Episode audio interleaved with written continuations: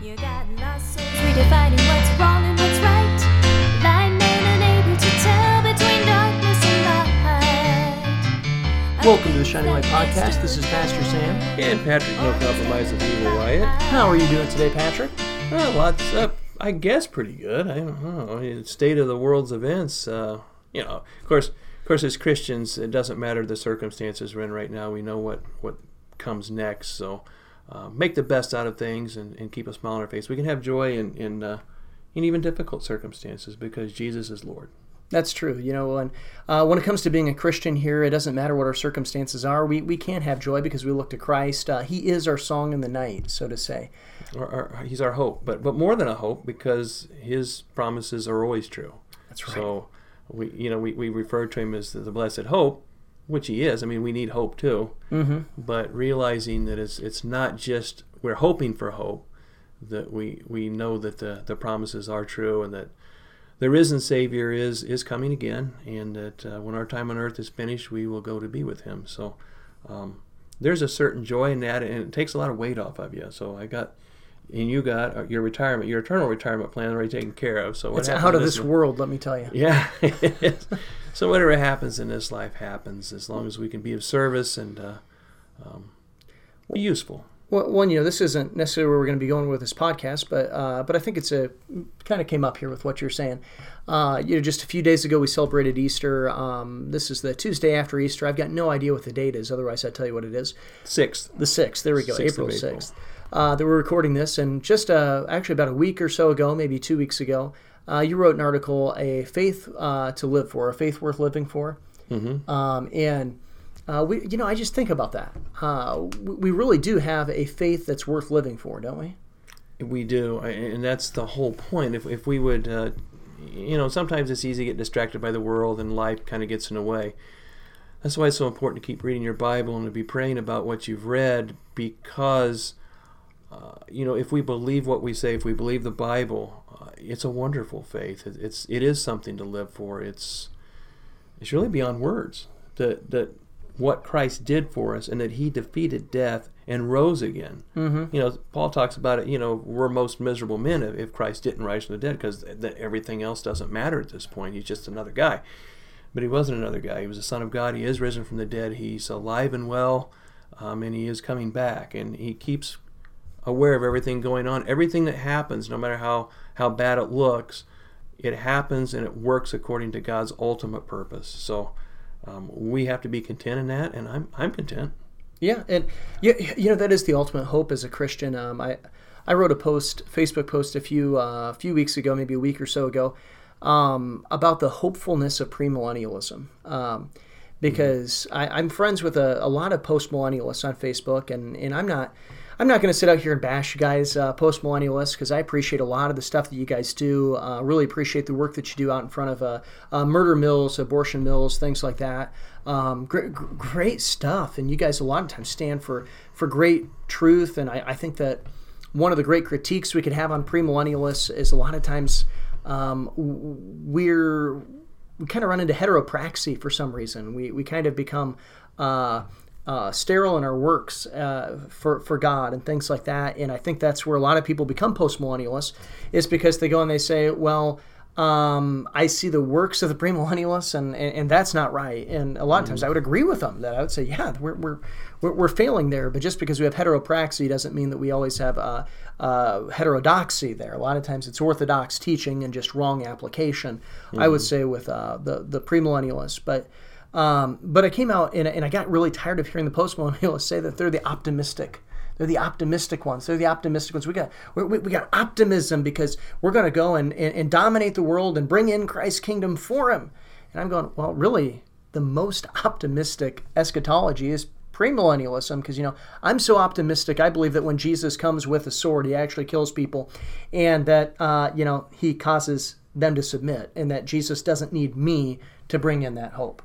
You know, this whole idea of post millennialism, uh, back in the social gospel days, Walter Rauschenbusch was preaching how we could make the world a better place and collectively earn our salvation by doing so and prepare the world for the return of Christ. And that died out at that time because then all these promises of this utopian future, you had uh, Was World, World War War One came in, and you had the the Spanish flu pandemic, and then you had the the Great Depression, and you had it on the heels of that World War II, and that kind of crushed the life out of that silly thinking that things aren't getting Yeah. better, um, technology is getting better, maybe movie special effects are getting better, but morally and globally things are getting a lot worse. And when you read the Bible, that's exactly what was predicted. It wasn't predicted. Nothing was said about our duty to make the world and transform into a better place, and Christ will come back to reign as King in this wonderful creation we've made for Him. It talks about such a wicked, destructive world that if Christ doesn't come back, His own words are, if those days weren't shortened, no flesh should be saved. But for the elect's sake, or the people that are saved, those days will be shortened. If you read Revelation, you read these things literally, the Olivet discourses, and even the, the different uh, end times sort of prophecies throughout the Old the book Testament. of even, Daniel. It, Yeah. it, it always talks. It's not talking about a great time of revival because Christians seize control. It talks about a horrible time when wickedness is pretty much ruling unabated, and then Christ comes back to finish the work of good and, finish human history. It has nothing to do with us. When He establishes His kingdom, He will establish it by His might when He comes. Right now, we're to be holding ground and, and reaching out to souls with the Great Commission. That's what we're supposed to be doing. Yeah, and Um, I, I don't get the, like you said, we got some post millennial brothers, but any reading of the Bible, if you take it literally and that's the way it was written, uh, I, I just don't get that position at all. And, there'll be some postmillennialists in heaven, and they're going to be really surprised when they're, uh, you know, actually come back into the millennium with Christ. You know, it's it, they'll be kind of Yeah, I mean, surprised with that. This is Uh, probably they'll- not. they'll- you know, they'll, they'll try to run up in front of Christ, and Christ will say, "Oh, I'm going to do this. Get back. You're following me. I'm coming in with a hor- on a horse and with a sword. You're following me at the armies of." yeah. You know, they're, they're going to be basically going to be a spectator. You're not. Um, you're not going to need to actually do anything. I'll take care of it myself. that. But the, the the other thing is too is that you know, and this is where I don't understand that where they're saying they're optimistic, and this is nowhere where we're going with our our uh, our podcast. But but that's, the okay. great thing about us. We never Yeah. know where we're. yeah, right, right. Until we hit that record button, you know, we had a totally different plan here. But um, uh, how can you say you're optimistic if you're post millennialist? Because uh, if you're post millennialist, you're saying we're in the millennium right now. And uh, I hate to tell you this, but like Jesus is getting his butt kicked right now. Okay. If that were the case, If- yeah. If, if this is the case, I know people are going to get real mad that I said that, uh, because you, you know they, they they really go and they, they give to this weird. Um, uh, well, okay, wait wait a minute here. Uh, if you're a conservative postmillennialist, you're going to get real mad that I said that. And if you're a liberal postmillennialist, because the reality of it is, is that there are a lot of liberal post and non-millennialists, um, because they're going and saying that this uh, progressive, um, uh, wrong ethics and antinomianism is actually Christ's kingdom. You know, and I, I mean, I, I can't wait to, to sit there with popcorn and see what they're going to have to say on Judgment Day when it's not just Christ saying, you know, I never knew you, but when he goes, he says, "Depart from me, you workers of lawlessness," because they really are enemies of the cross right now. Um, but there are, of course, some conservative postmillennialists that I would agree with a lot of stuff. Great brothers. I would go and stand with them and in, in many different uh, areas and facets and things like that. But I have to tell you, man, you guys aren't very optimistic because if this is if this is the millennium right now, if this is Christ's kingdom, uh, I want my refund here because he's not doing a very good job. Um, and, and, and I'm not trying to blasphemy. I'm just trying to say here. Right now, we're not winning. We're not winning right now. Okay. Are things getting better? Uh, No. Yeah, it, things are markedly worse day by day, week by week. Um, you'd think there'd be some sort of turnaround. We're gonna backlash for this one. Yeah, well, you know, that, that's in a time of uh, what, what Orwell saying, a time of universal deception, truth is revolutionary. So Yeah, it's true. we're, t- we're telling you the truth and take a look at things. Um, if you see some sort of a positive outlook or you see a marshaling of good forces suddenly going to swoop in and take care of things, it's not Donald Trump. He's done. He's not coming back.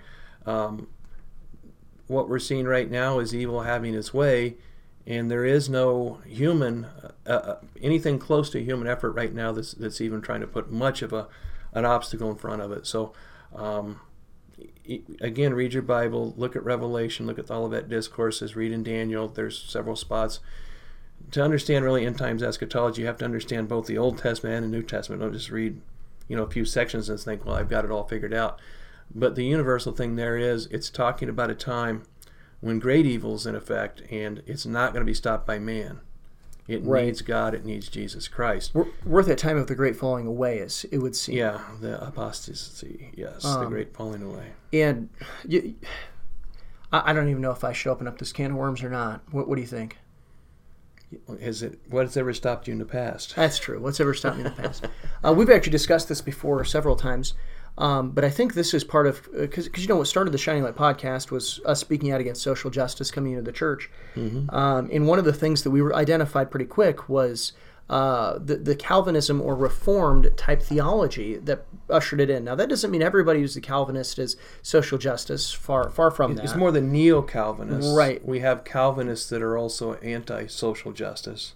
Right. But your neo-Calvinists, which is the real movement, is, is kind of where this and they're natural ch- fits for for the social justice movement too. A- absolutely, be- because it's a less literal um, in in a, a much more uh, interpretive uh, type uh, in, tar- type her- hermeneutic. Uh, and you can kind of bend things and say, well, this is allegorical. This isn't. doctrine doesn't really matter um, to the neo-Calvinist. It's more works and what can I do, and it, Right. it is towards the making society a better place. Uh, going back to the old social gospel. and, and, and that's and that's why the uh, the amillennialism and postmillennialism and of course Reformed theology is where social justice is exploding. Um, I know that I've had several uh, Calvinists and and Reformed theologians uh, ask me, you know, why why is it in, in, in these circles like it doesn't make sense. Uh, but the reality of it is, it's because your hermeneutic lends uh, lends itself to do that.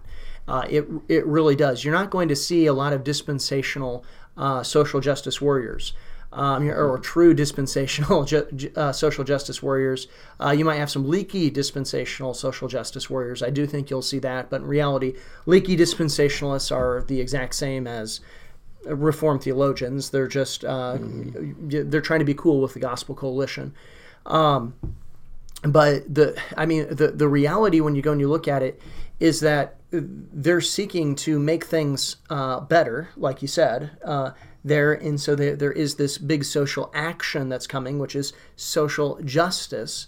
And then plus, uh, you know, when you can start taking things as allegorical uh, and things like end times and Jesus coming back and things like that, and, and you can take those uh, as an allegory, then why can't you take things like um, Sodom and Gomorrah instead of being homosexual sodomites? Uh, you know, they're actually just not hospitable.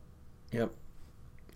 So what it does, it takes Which God's- I mean, don't get me wrong here. I do believe that a, a gang raping people, That's uh, and sodomizing that is pretty inhospitable. But that wasn't really why God destroyed Sodom and Gomorrah. No, Jude seven tells us why God Yeah. destroyed Sodom and Gomorrah. But so yeah, when you're talking about things like that, and it just a literal reading of the Bible, like once again, instead of allegory. So if you have allegory, then where does that stop?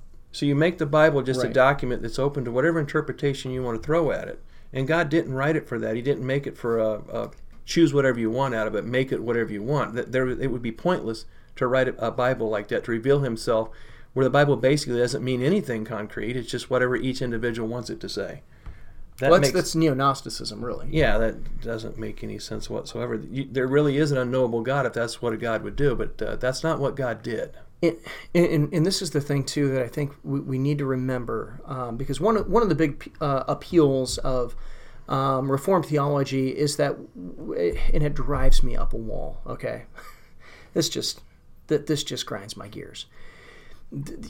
You get them into a position where you're, you're in a theological discussion, theological debate, and you get them into a position where, where, where it's like you, you got them, okay? Logically, you have them, they have no answer, and then they go and they say this. Oh, it's all part of God's redemptive mystery. Redemptive mystery. They, they So- appeal to mystery. You know what an appeal to mystery is? What we call that in the real world? What do we call that in the real world? That's called ignorance, and it is a fallacy. Okay, that's what it is. Okay, and, and they sit out there and they go, appeal to mystery, appeal to mystery. Oh, Romans nine. That's my whole theology staked upon this. And what is it? Appeal to mystery. Well, you've got a pretty terrible theology then. I'm sorry. I know all my Calvinist friends are going to come with torches and everything else with me, but but I'm sitting here going, look, appeal to mystery. That that is a cop out.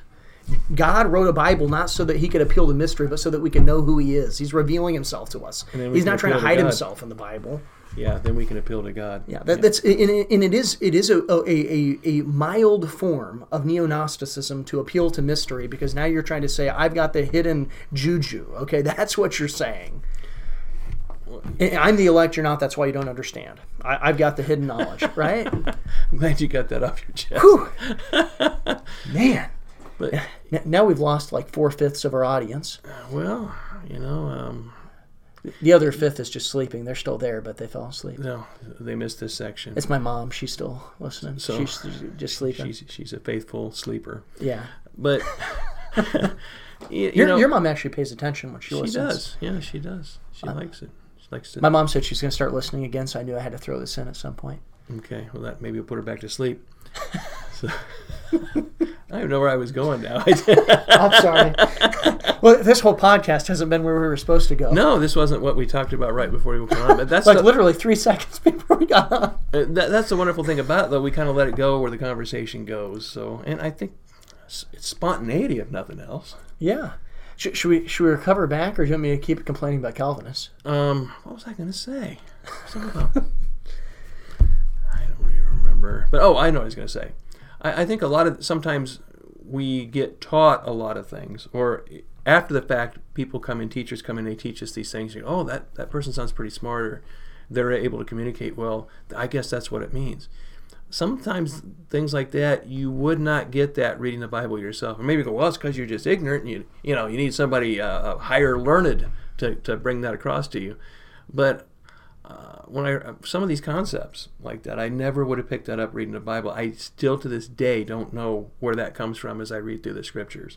Now they can tell you where it comes from, but it that's something that's taught to you, not in the Bible but by men. Right. So Um, and, and you know one great resource on this because I've had people ask me several times on Calvinism versus uh, they, they always say Arminianism, but in, in in reality we would call ourselves traditionalists. Yeah, y- y- there's that fallacy that if you're either uh, an Arminian or you're a Calvinist. So if you're not one, you're automatically the other. That's what one side thinks about the other. Yeah, and uh, and and so I mean I'm, I'm gonna have people call us Arminian uh, because because we, we just you know said that We do not Calvinists. follow the instructions of Jacobus Arminius. Yeah. Let, let me put that out there. I don't Uh, identify by a man's teachings. but uh, but but if you want some good resources, somebody who I, I like, and of course, I mean, ultimately, the ultimate authority is Scripture. So always take it back to Scripture. I take it back to Scripture. I'm not saying I agree with this person 100, percent but he's really helped me out uh, in in a lot of these things and understanding. And I know he has you too, and that's uh, Leighton Flowers, uh, Soteriology 101. Uh, Andy Woods is another person who's got some really good stuff on on this. Yeah, he's he's pretty solid too. Um, he, uh, you know, sometimes he speaks over my head, but I'm only five seven and he's six six, so that's why. Um, no, he, he, I mean, he is very, very, very brilliant, and so, but I was just more making man. a, uh, very very much yeah. breaks down stuff. I mean, if, if you like good Bible studies, I mean, he will go verse by verse. He's done books on Daniel, books on Revelation. and his his Daniel series is, was just absolutely. and he's available excellent. online, so we would hardly recommend anytime you can listen to Andy Woods. He's got something valuable to tell you. Yeah. Um, so, so those are a couple, uh, a couple of really good people to uh, to listen to, to read. Um, you've read uh, Andy Woods' Coming Kingdom. Um, I've got it. I haven't got Oh, to haven't? read it yet. Yeah, what, you been writing a book or something? maybe. yeah, Uh, that's coming. That's come to a close. So yeah, there's a lot of books I want to get to, and that's definitely one of them. And it's it's a pretty good sized book, but uh, that just means there's more information in there. Right. So So, um, so, so check out some of those resources. But uh, if you like what you've been hearing so far, and I don't know if you would or not, because it was kind of a weird start right there to that that uh, to this episode. But you can find more at theshininglightministries.com. Once again, that's theshininglightministries.com. We've got all kinds of uh, articles on there and all kinds of podcasts. Uh, we've even got some stuff in our store, um, all kinds of things there at the Shining Light Podcast, or excuse me, Shining Light, the ShiningLightMinistries.com. I, I should get that right. Uh, I'll say it again here, the ShiningLightMinistries.com. Um, but we'll go ahead and we'll start, and if we don't uh, accomplish everything we were initially going to accomplish, we'll we'll, We'll leave that over somewhere into the next one. yeah, we've always got another podcast to. That's right. So, uh, so in this one, um, we were talking about kind of a global state. Uh, you, you got state of the nation, state of the globe, state of the world right now.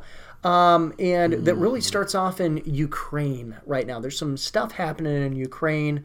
Uh, and you, you, just an observation, because I'll, I'll be the first to admit here, I am not a a big geopolitical guy. Like we all have different spheres that we study in and things like that. Um, I really like local politics a lot more than geopolitical stuff. Um, I've definitely had to uh, learn more about geopolitical things, and it's been fascinating and good. but but it's not my expertise. But Patrick, I would say that uh, this is your expertise. That's what I like to look at. Uh, The local stuff I don't really pay much attention to unless something breaking happens. But my yeah, my attention is focused a little bit farther out. yeah, and um, eh, not quite to the space force though. I've heard you, you're not you, you're not you're not quite following Star Trek yet. But uh, I can't really talk to that. Yeah. Oh, uh, the um, the the big thing uh, that that I've noticed though is that while we had President Trump, obviously President Trump had some. Uh, so, some warts, he had some flaws, uh, he had some failures, but he did do some very good things too. Uh, and one of those things was was that you know I noticed that we weren't in very many wars, which was very surprising to me. We didn't start any new wars. That was one of the things. Oh, President Trump's going to get us involved in a war. Yeah, well, he he, got rid of ISIS pretty much. Yeah, he, He actually stomped them down. really helped out things. Yeah. Um, Um, I've been talking to our friend Judd Saul, who's actually uh, heading to Nigeria here soon. And he says the persecution uh, from Boko Haram, which is ISIS essentially, uh, has really picked up here. And I asked him, I said, Do you think that's because of the new presidency? And he said, Absolutely. yeah. Um, but there's a lot more global conflict that seems to be happening here, just kind of picking up with this new um, fiat president. Let me be honest here. I, I don't really believe Joe Biden won the election. No, He's not my not. president. Uh, he's not your president, I know. He's not anybody's president. This guy doesn't even. Uh, whoever's in Yeah. charge is not Joe Biden. Let's put it that way. You, you know, I wouldn't say he's nobody's president because, I mean, you, you know, when you're that senile, you do probably make up a few people in your mind. And, you, you know, as, Yeah, it's I- it's pretty sad, and the world sees the weakness there. Of course, again, he's not somebody behind the scenes is, is the one that's pushing the buttons. They just trot him out in front of a camera, have him mumble whatever he can get through, sign off what he doesn't even know what he's signing on to, and they say it's the the Biden presidency, but Joe Biden doesn't have the at this point the mental capacity to be leading anything, and I, I don't think that's a, a secret to anybody or most people out there. It's it's some people may not like it, but it is the truth, and, and probably most of you know it, even if you don't Yeah. like it. He, he's not qualified to scrub toilets at a gas station right now, let alone lead a nation. Yeah. And uh, so, so that's that's an important thing um, to understand. But what's happening in Ukraine? Because something's going on in Ukraine, and it's something we should probably be aware about. Yeah, there's not a whole lot on the news media about what's going on in Ukraine right now. Uh, they keep us distracted with COVID and vaccines and, and various things. Major League Baseball not playing their, their All Star game in Atlanta. I mean, just trivial stuff by comparison to what's going on globally. So, right after the Biden regime took over, got into office, um, Russia was in Syria. They're supporting Bashar Assad. Um, we had pulled out of Syria under Donald Trump. And now, I think it was three days after his uh, inauguration, the Biden inauguration, troops and equipment, American troops and equipment, started pouring back into Syria. So there's a conflict brewing with the, with the Russians right there. Stealing uh, oil, taking oil out of the northern part of the country. The Russians have actually attacked that oil making facility a couple times with missiles, and that's kind of an escalation right there. But the bigger thing is Ukraine. Now let's, let's go back before we talk about Ukraine right now and just kind of the more recent history of Ukraine. First thing we want to talk about is all governments that have any sort of uh, authority or power typically are working against their enemies to try to change that government influence of people or the policies of that country. That happens in this country, whether it be Republican or Democrats. It's been going on for years and years. Well, I mean, simply put, you know, you if you didn't think you were right, you wouldn't believe what you believed. And so, uh, when it comes to yeah, pe- people will say that you know we shouldn't have an America first mindset, but the reality of it is is that we're always our ideology first. The issue is is that the Democrats are no longer Americans. Right, That's really the issue there. You have the emergence of the globalist mindset. Mm-hmm. So, whereas it used to be nations would try to influence other nations for their whatever their national aspirations or whatever was good for their nation, But, but I mean, to be clear, they wouldn't. They wouldn't. If there was a conservative nation out there, th- they wouldn't be globalists in the sense that they'd want to promote that conservative nation that's outside of America. They, Right. they wouldn't do that. They, they, they are still promoting just their ideology, which happens, like you said, to be globalism, but it's a it's a liberal globalism. Well, America helped overthrow the uh, former ruling uh, class in Iran and put in the Shah. And the Shah was overthrown by Islamic Revolution in 1979. So there was us meddling there. 1962, the CIA trained some dissidents and exiles in Cuba to go in down there and uh, invade Cuba in the Bay of Pigs to take out Fidel Castro. That, that was a disaster. Didn't work. But there's the United States again meddling in somebody else's business. That's what the CIA is for, the Central Intelligence Agency. That's what they've been doing. That's kind of their their sphere uh, and really their specialty. Except for it used to be I, at some point they were working for the United States. Now they're working for globalist interests. So So this has been ongoing for quite a while. So let's let's go move forward to Ukraine. So, and, you know, and again, Republican Democrat administrations, it's, it's that's business as usual. So, so to say against Donald Trump there was Russian collusion, the Russians probably were trying to influence it, like the Chinese and everybody else were, uh, but it had nothing to do with Donald Trump. That was just a, a, a false red herring type of thing to throw at him. It's it's business as usual. The uh, Obama administration tried to get the election results changed in Israel. They sent advisors and money over there trying to overturn what was going to be that election too. So you know, if you think it's such a terrible thing, then uh, take a look at some of your, your own politicians. But anyway, so in Ukraine, 2004, 2005, there was a move by the, it's even documented, U.S. State Department. George Soros was another character that was meddling in Ukrainian politics. Okay, Ukraine had been formerly part of the Soviet Union, and then when the, that empire collapsed, they became an independent nation. Um, over the years, they've you know stayed fairly close to Russia. Um, Russia being a, a, sharing a border with them, you know, you want to stay in, in uh, good relations with the guys that have the nukes and all the tanks and stuff. At least that's what common sense would tell you. 2014, the Obama administration, after they'd also fomented the Arab Spring, which you've got all these different jihadi type of revolutions going, including the one that's still going in Syria today. That was part of the Arab Spring that the United States was behind. I mean, that's what Obama was trying to do get rid of secular Islamic dictatorships and put in hardline jihadi dictatorships. Um, so, so using that as kind of backdrop, 2014, the Obama administration recruiting some neo Nazis and other groups, putting money in their advisors. They actively changed that election result in the Ukraine. The pro-Russian president was was kicked out, and more of a puppet NATO Western America friendly guy was put in. But more um, interest than that wasn't he wasn't just American friendly, he was anti-Russian. So okay. that was immediately a slap across the face of the Russians. You know, now you've got a threat coming in right on our border. Right. There was talk of maybe moving Ukraine into NATO, which would then you could put nuclear missiles right on the border of Russia. Which would have probably really helped uh, keep Russia in, in bay. Uh, yeah, bay they'd there. really be scared of, of, that. Yeah. So what you're doing is you're forcing the Russians into a confrontation because you're you're you're confronting the Russians. Okay, right after this 2014 change of power, that's when Joe Biden's going over there with with his uh, crackhead son Hunter, and then Hunter gets put on the board of directors of Burisma Natural Gas Company in Ukraine. So what Ukraine has become now, since it is basically a vassal state of these interests and the Obama administration, making it into a, a you know it's corrupt over there.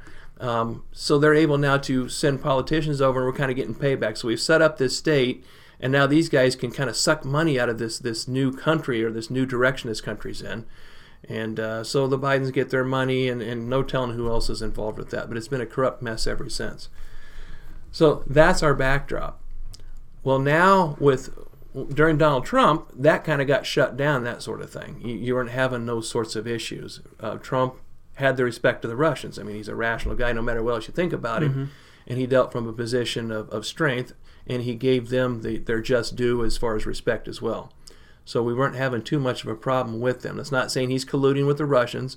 That's saying that the Russians are a world power, and you you understand that, and you try to kind of stay out of each other's way. So there's kind of a mutual respect there. So the whoever's in charge of the Biden regime, they get in.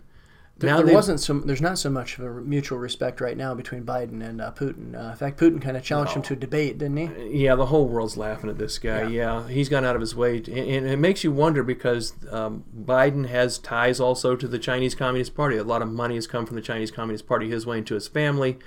Is he an asset? Some people claim he is. Uh, you don't hear much about China now. They were causing problems. Now everybody's focusing on other things, but you're not hearing. I'm not hearing much about China. Right. Now, just looking at the bigger picture, if I were China and I looked at the United States as a, as a foe, which they do absolutely, and looked at Russia as a problem because they could be, um, I'd like to see those two fight each other, take each other down, and I would be the one standing while those two are in ashes, you know? Mm-hmm. So you look at it that perspective, the Chinese are kind of sitting back watching. So now there were two um, breakaway republics, or they call them oblasts over there, um, two rep- or two little states, if you will, of, of Ukraine that said, "Hey, we want to be with Russia. We're predominantly Russian ethnicity. We like the Russians. We don't really want to be a part of Ukraine." Same with Crimea. Crimea voted by 97% to um, become a part of Russia again. So Russia said, "Okay, yeah, we'll take you back." Well, now they're claiming that that was a fraudulent election. Imagine the gall of claiming that's a fraudulent election after what we've had happen in this country. But anyway, So the Ukrainian government now, for some reason, has decided we're going to take military force, we're going to take back the Crimea, and we're going to go back over to this Donbass area, these two oblasts that are that are kind of Russian leaning, wanting to be a part of Russia, and we're going to use military force and we're going to take them back by force. Well, that's a direct challenge to the Russians. Yeah.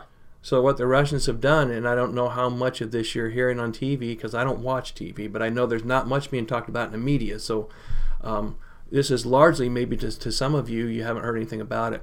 The Russians have been pre- uh, transporting massive amounts of troops, armor, naval ships in the Black Sea, repositioning strategic aircraft, all these sorts of things. Move troops into Belarus, which is a, a Russian-friendly nation, to the north of Ukraine in such a fashion they could potentially cut off any sort of a NATO mission to eh, to come and rescue Ukraine in case of military conflict.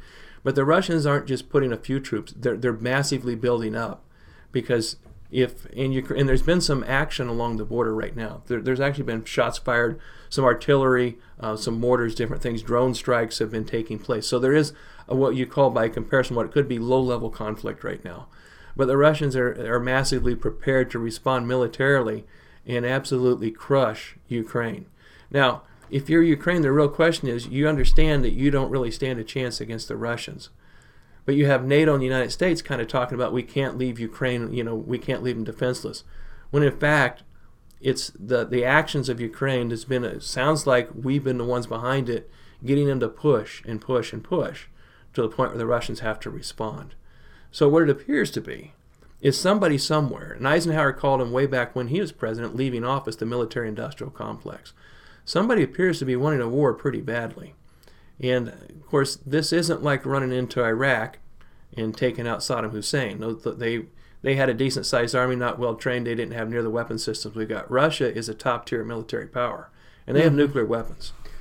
Well, and uh, t- tell me what you think about this because this is uh, something that I heard um, last year, kind of in the midst of the riots that was going on, and and, and I was talking to a um, I'm trying to a psyops guy on about uh, that we're coming. It looks like we're coming into a civil war, and he said. He, he said though the divide is definitely there. Um, He goes and he says says you know and, and and completely agreed and everything that was going on and that it was bad and everything like that. And he goes goes here's the thing though they're never going to let us go into a civil war. And I said what do you mean? He goes, he says, they don't want a civil war, and they'll put us into World War III before they put us into a civil war. Um, because that's that's uniting when you have a common foe you drop your your partisan differences at the local level and we all unite as a nation to go against whoever the aggressor is that has the potential to destroy all of us. Right. that's the mindset. It, it- well, and, th- and then I had another thought too, which wasn't as optimistic as that one, um, and, and that is uh, so if we get involved in enough foreign conflicts, and then we start still having some civil conflicts here, because I, I, I foresee, especially with uh, you, you know the um, vaccine passports and different things like that, and we'll, we'll probably go over that more in a in another podcast looking at the time. Um, there's going to be civil conflict here in the United States. Well, the big issue uh, when talking to conservatives, I've always heard this for, for the past several years, talking about civil war. Well, we're going to be okay because the military's on our side. We're going to be okay because the military's on our side. And I would I will always bring up the incidents that you know. Um, the the psyops guys will, will work pretty well to turn the military onto the other side by going in. Uh, they'll, they'll send out their their red coat troops to go out kill uh, their buddies, the the military buddies, you know, a, a platoon or whatever, a squadron, whatever it is, of, of military guys, and then they'll go back and they'll say, "Oh, look, uh, you know, blah blah blah blah blah. The, these conservatives, uh, they hit your guys." And then they go and get all frenzied up and go go take them out.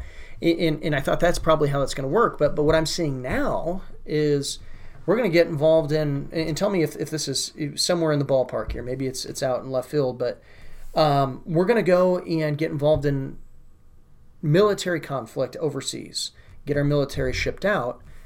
Internal conflict happens, we can bring in foreign troops UN troops, chinese troops whoever it might be, yeah uh, to go and to take care of the conservatives at home. Um, because the thing is, is that uh, foreign troops, of course, they're not going to be on our side. no and Does that sound? Am I in the ballpark here? As I've to definitely heard that theory um, because they've actually put out surveys in the military at different times, would you fire on American citizens? And most of those surveys come back, and, and depending on branch, the Marine Corps definitely doesn't want to fire an American citizen. So if, if these guys won't do what you want them to do because they are Americans down deep there, and you have to find somebody else that will do it. So what you want them to do is either stand down or get them out of the way, get them get them on foreign soil where they can't come back and be a part of stopping those foreign aggressors. Now the thing with the, the getting back to the Russians for a second, um, recently the Russians under the Arctic ice brought up three nuclear submarines simultaneously, and they knew they were doing it because they filmed it so we could watch it, and that was a message sent. Mm-hmm. One of the subs had its actual silo door open and a nuclear, red tip nuclear missile was showing, just like this is what we can do. The interesting thing about where they came up under the ice, it's not an area you would normally monitor for ICBM launches because these are SLBM, submarine launched ballistic missiles. And the Russians usually um, they have MIRV missile technology like we do. You can mount six to ten warheads on one one vehicle. So when you fire one missile, you're in effect going to hit ten targets, up to ten targets. So where the Russian subs came up, I mean, they busted through the ice. Flight time to New York City for those missiles would be about 15 minutes. So wow, you really wouldn't even know what happened until the flash. You know, the last thing you see is maybe the flash, if that were the scenario to take place. So that was a, a message sent to us. The Russians have, over the years, looked at a nuclear war as a possibility, whereas in the United States we looked at MAD, mutually assured destruction. Like nobody would be crazy enough to do this. So um, as long as we keep a nuclear arsenal and they keep a nuclear arsenal, um, there's that balance of power because nobody's crazy enough to shoot at the other guy. But the, what the Russians have said is, you know, that's the assumption that you're completely destroyed. Mm-hmm. The Russians have looked at it and said a nuclear war is survivable. So what we'd have to do in that case is we'd like to protect some of our population. So what they went about doing was a civil defense program where they built these large underground shelters in several of their major cities. So a portion of their population, in case of a nuclear war, would be able to get underground. There's food, there's water, there's machines, there's there's all this stuff set so, so these people could survive and then emerge afterwards, and a sizable chunk of your population will be able to rebuild and repopulate. So their their infrastructure, their communications, and their electrical and that sort of thing has been hardened like against EMPs and these sorts of things, these disruptive things that would destroy communications. The Russians actively have forces after nuclear war. We go out and start reestablishing communications. They, they practice these things, right? Mm-hmm. So they're looking at nuclear war as a survivable thing and maybe even inevitable when it happens. So we're we're planning on what happens after. We want to win, and by winning mean we survive. Has the United States done anything like this? Our military base No, have we- hardened. Texas can't survive uh, 30 degree weather, you know, or, or whatever. it was it was a little colder than 30 degrees, but they, they, they couldn't survive, you know, a winter. Uh, their their power grid and uh, in Texas is probably one of the more self sufficient states. So um, if they're not prepared for it, we're definitely not. I mean, Montana might be more self sufficient, but that's because there's only three people who live there. Well, I don't mean to be macabre, but can you tell me where the the, the nearest nuclear shelter is to where you live? and the answer is, I don't even know if such a thing exists, right? Yeah, But the Russians have, have planned for this. They said, you know, we can win simply by surviving. And the United States has no such civil defense program. Our, our nothing. There's nothing there. So w- you're really rattling the sabers with the wrong guys. mm-hmm. Uh, and you, if you miscalculate, well, the Russians aren't going to do it because they're yeah, they'd still get hit pretty good, but throughout history, there's always been military miscalculations, and those blunders lead to major wars. Well, in the past, it would just send men on the battlefield with swords and you know, you're hacking each other to death. The homeland was going to be safe until the invading armies got there in a year or two, and then maybe they'd be under siege. Today, we live in a world where in 15 minutes, you, you can be pretty much blown away. right. So uh-huh. that's what they're playing with. They're playing with fire in Ukraine right now. So the option is if the Russians do move across, do we sit back and watch them because they would just annihilate Ukraine? Do they do they stop or they they head on into Europe? We don't know. How do we stop them? Well, the same way we would stop the South Koreans or the North Koreans from attacking South Korea, we have to use tactical nukes. Once you open that can, the Russians would probably respond in kind and with maybe greater uh, effort. Um, but that's where wickedness has got this nation in this position. When you have this sort of people running our government that we have right now, and they're looked at universally across the world as weak, incompetent, and bumbling. The things they're doing to our military right now, as far as lowering combat standards so everybody can be involved, it's idiotic. It's not what you do in a military. Military is not a social engineering program. Militaries are to produce hard people capable of killing the enemy. But that's not what they're doing now. They want to make it where everybody that wants to be in the military can be in the military. We'll lower the standards. So if you can't physically do the job, then we're going to lower the standards so you can get in and do it anyway. It is uh, disheartening to unit morale, and there's good people left. And I'm telling you, the, the America that you once knew, the military fighting prowess that we once had, it doesn't matter the technological advantage we also had. The Russians and Chinese aren't dummies either. They got some good stuff as well. So when it comes down to it, um, just just apprising you of what's going on in the world right now, and uh, it's uh, you know it, it can be gloomy if you oh my goodness, what do we do? Well, don't look for a savior. Man, your savior died on the cross for you two thousand years ago. It doesn't matter how you live this life; it comes to an end for us all eventually. Um, it's just a matter of when and where. It doesn't really even matter how. It's it, that it will come to an end unless the Lord comes back for us first. So it's appointed that all men would die, and after that, judgment. The, the judgment. And so the question is, is you know, uh, are you ready to die? Uh, now, you know, it's not just that Christianity gets you ready to die; it does also show you how to live. I was going to say that. Yeah, that's an important uh, point to put across because we can sit here and talk about what we're talking about, and I'll sleep just fine tonight. I'm not scared of whatever happens because I know that uh, one way or the other, I'm off to heaven when it's my time. Right, but uh, you, you, know, we, we do want to give you with with hope, uh, and that's kind of what we started off with uh, in there in our little bit of a diatribe diving into uh, uh, post millennialism, premillennialism, and Calvinism, and we've been all over like the place with this one. We, we, really have, but I, I really do hope that this was a informative um, podcast for you. Uh, it, it, I mean, it's one of those things that I think that we need to be up to date, understand what's going on, so that we can be prepared, uh, but also so that we can understand the urgency of the time um, it's you know it's time to share the gospel with that coworker. It's it's time, uh, parent, to teach your child what's right and what's wrong. It's time to go and to pull parents, your children, away from that television and get them into the Word of God. Let you know. Let me tell you, uh, j- just quick in, in, in closing here. Um, we, have got a we adopted a two year old son here. We, we, adopted him when he was less than two, but he's two now, and uh, he he uh,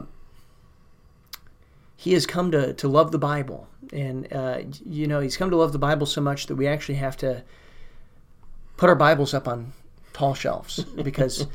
Uh, he's an active fellow. Well, he's an active fellow, and, and he, he loves. We, we don't have TV, so he doesn't get screen time. Doesn't do screen time. Once in a while, we'll uh, pull, pull out our phone and watch the old uh, cartoon uh, Superman. Okay, like, mm. like we're talking, you know, uh, faster than a speeding bullet, more powerful than a locomotive, able to leap buildings in a single bound. You know that one.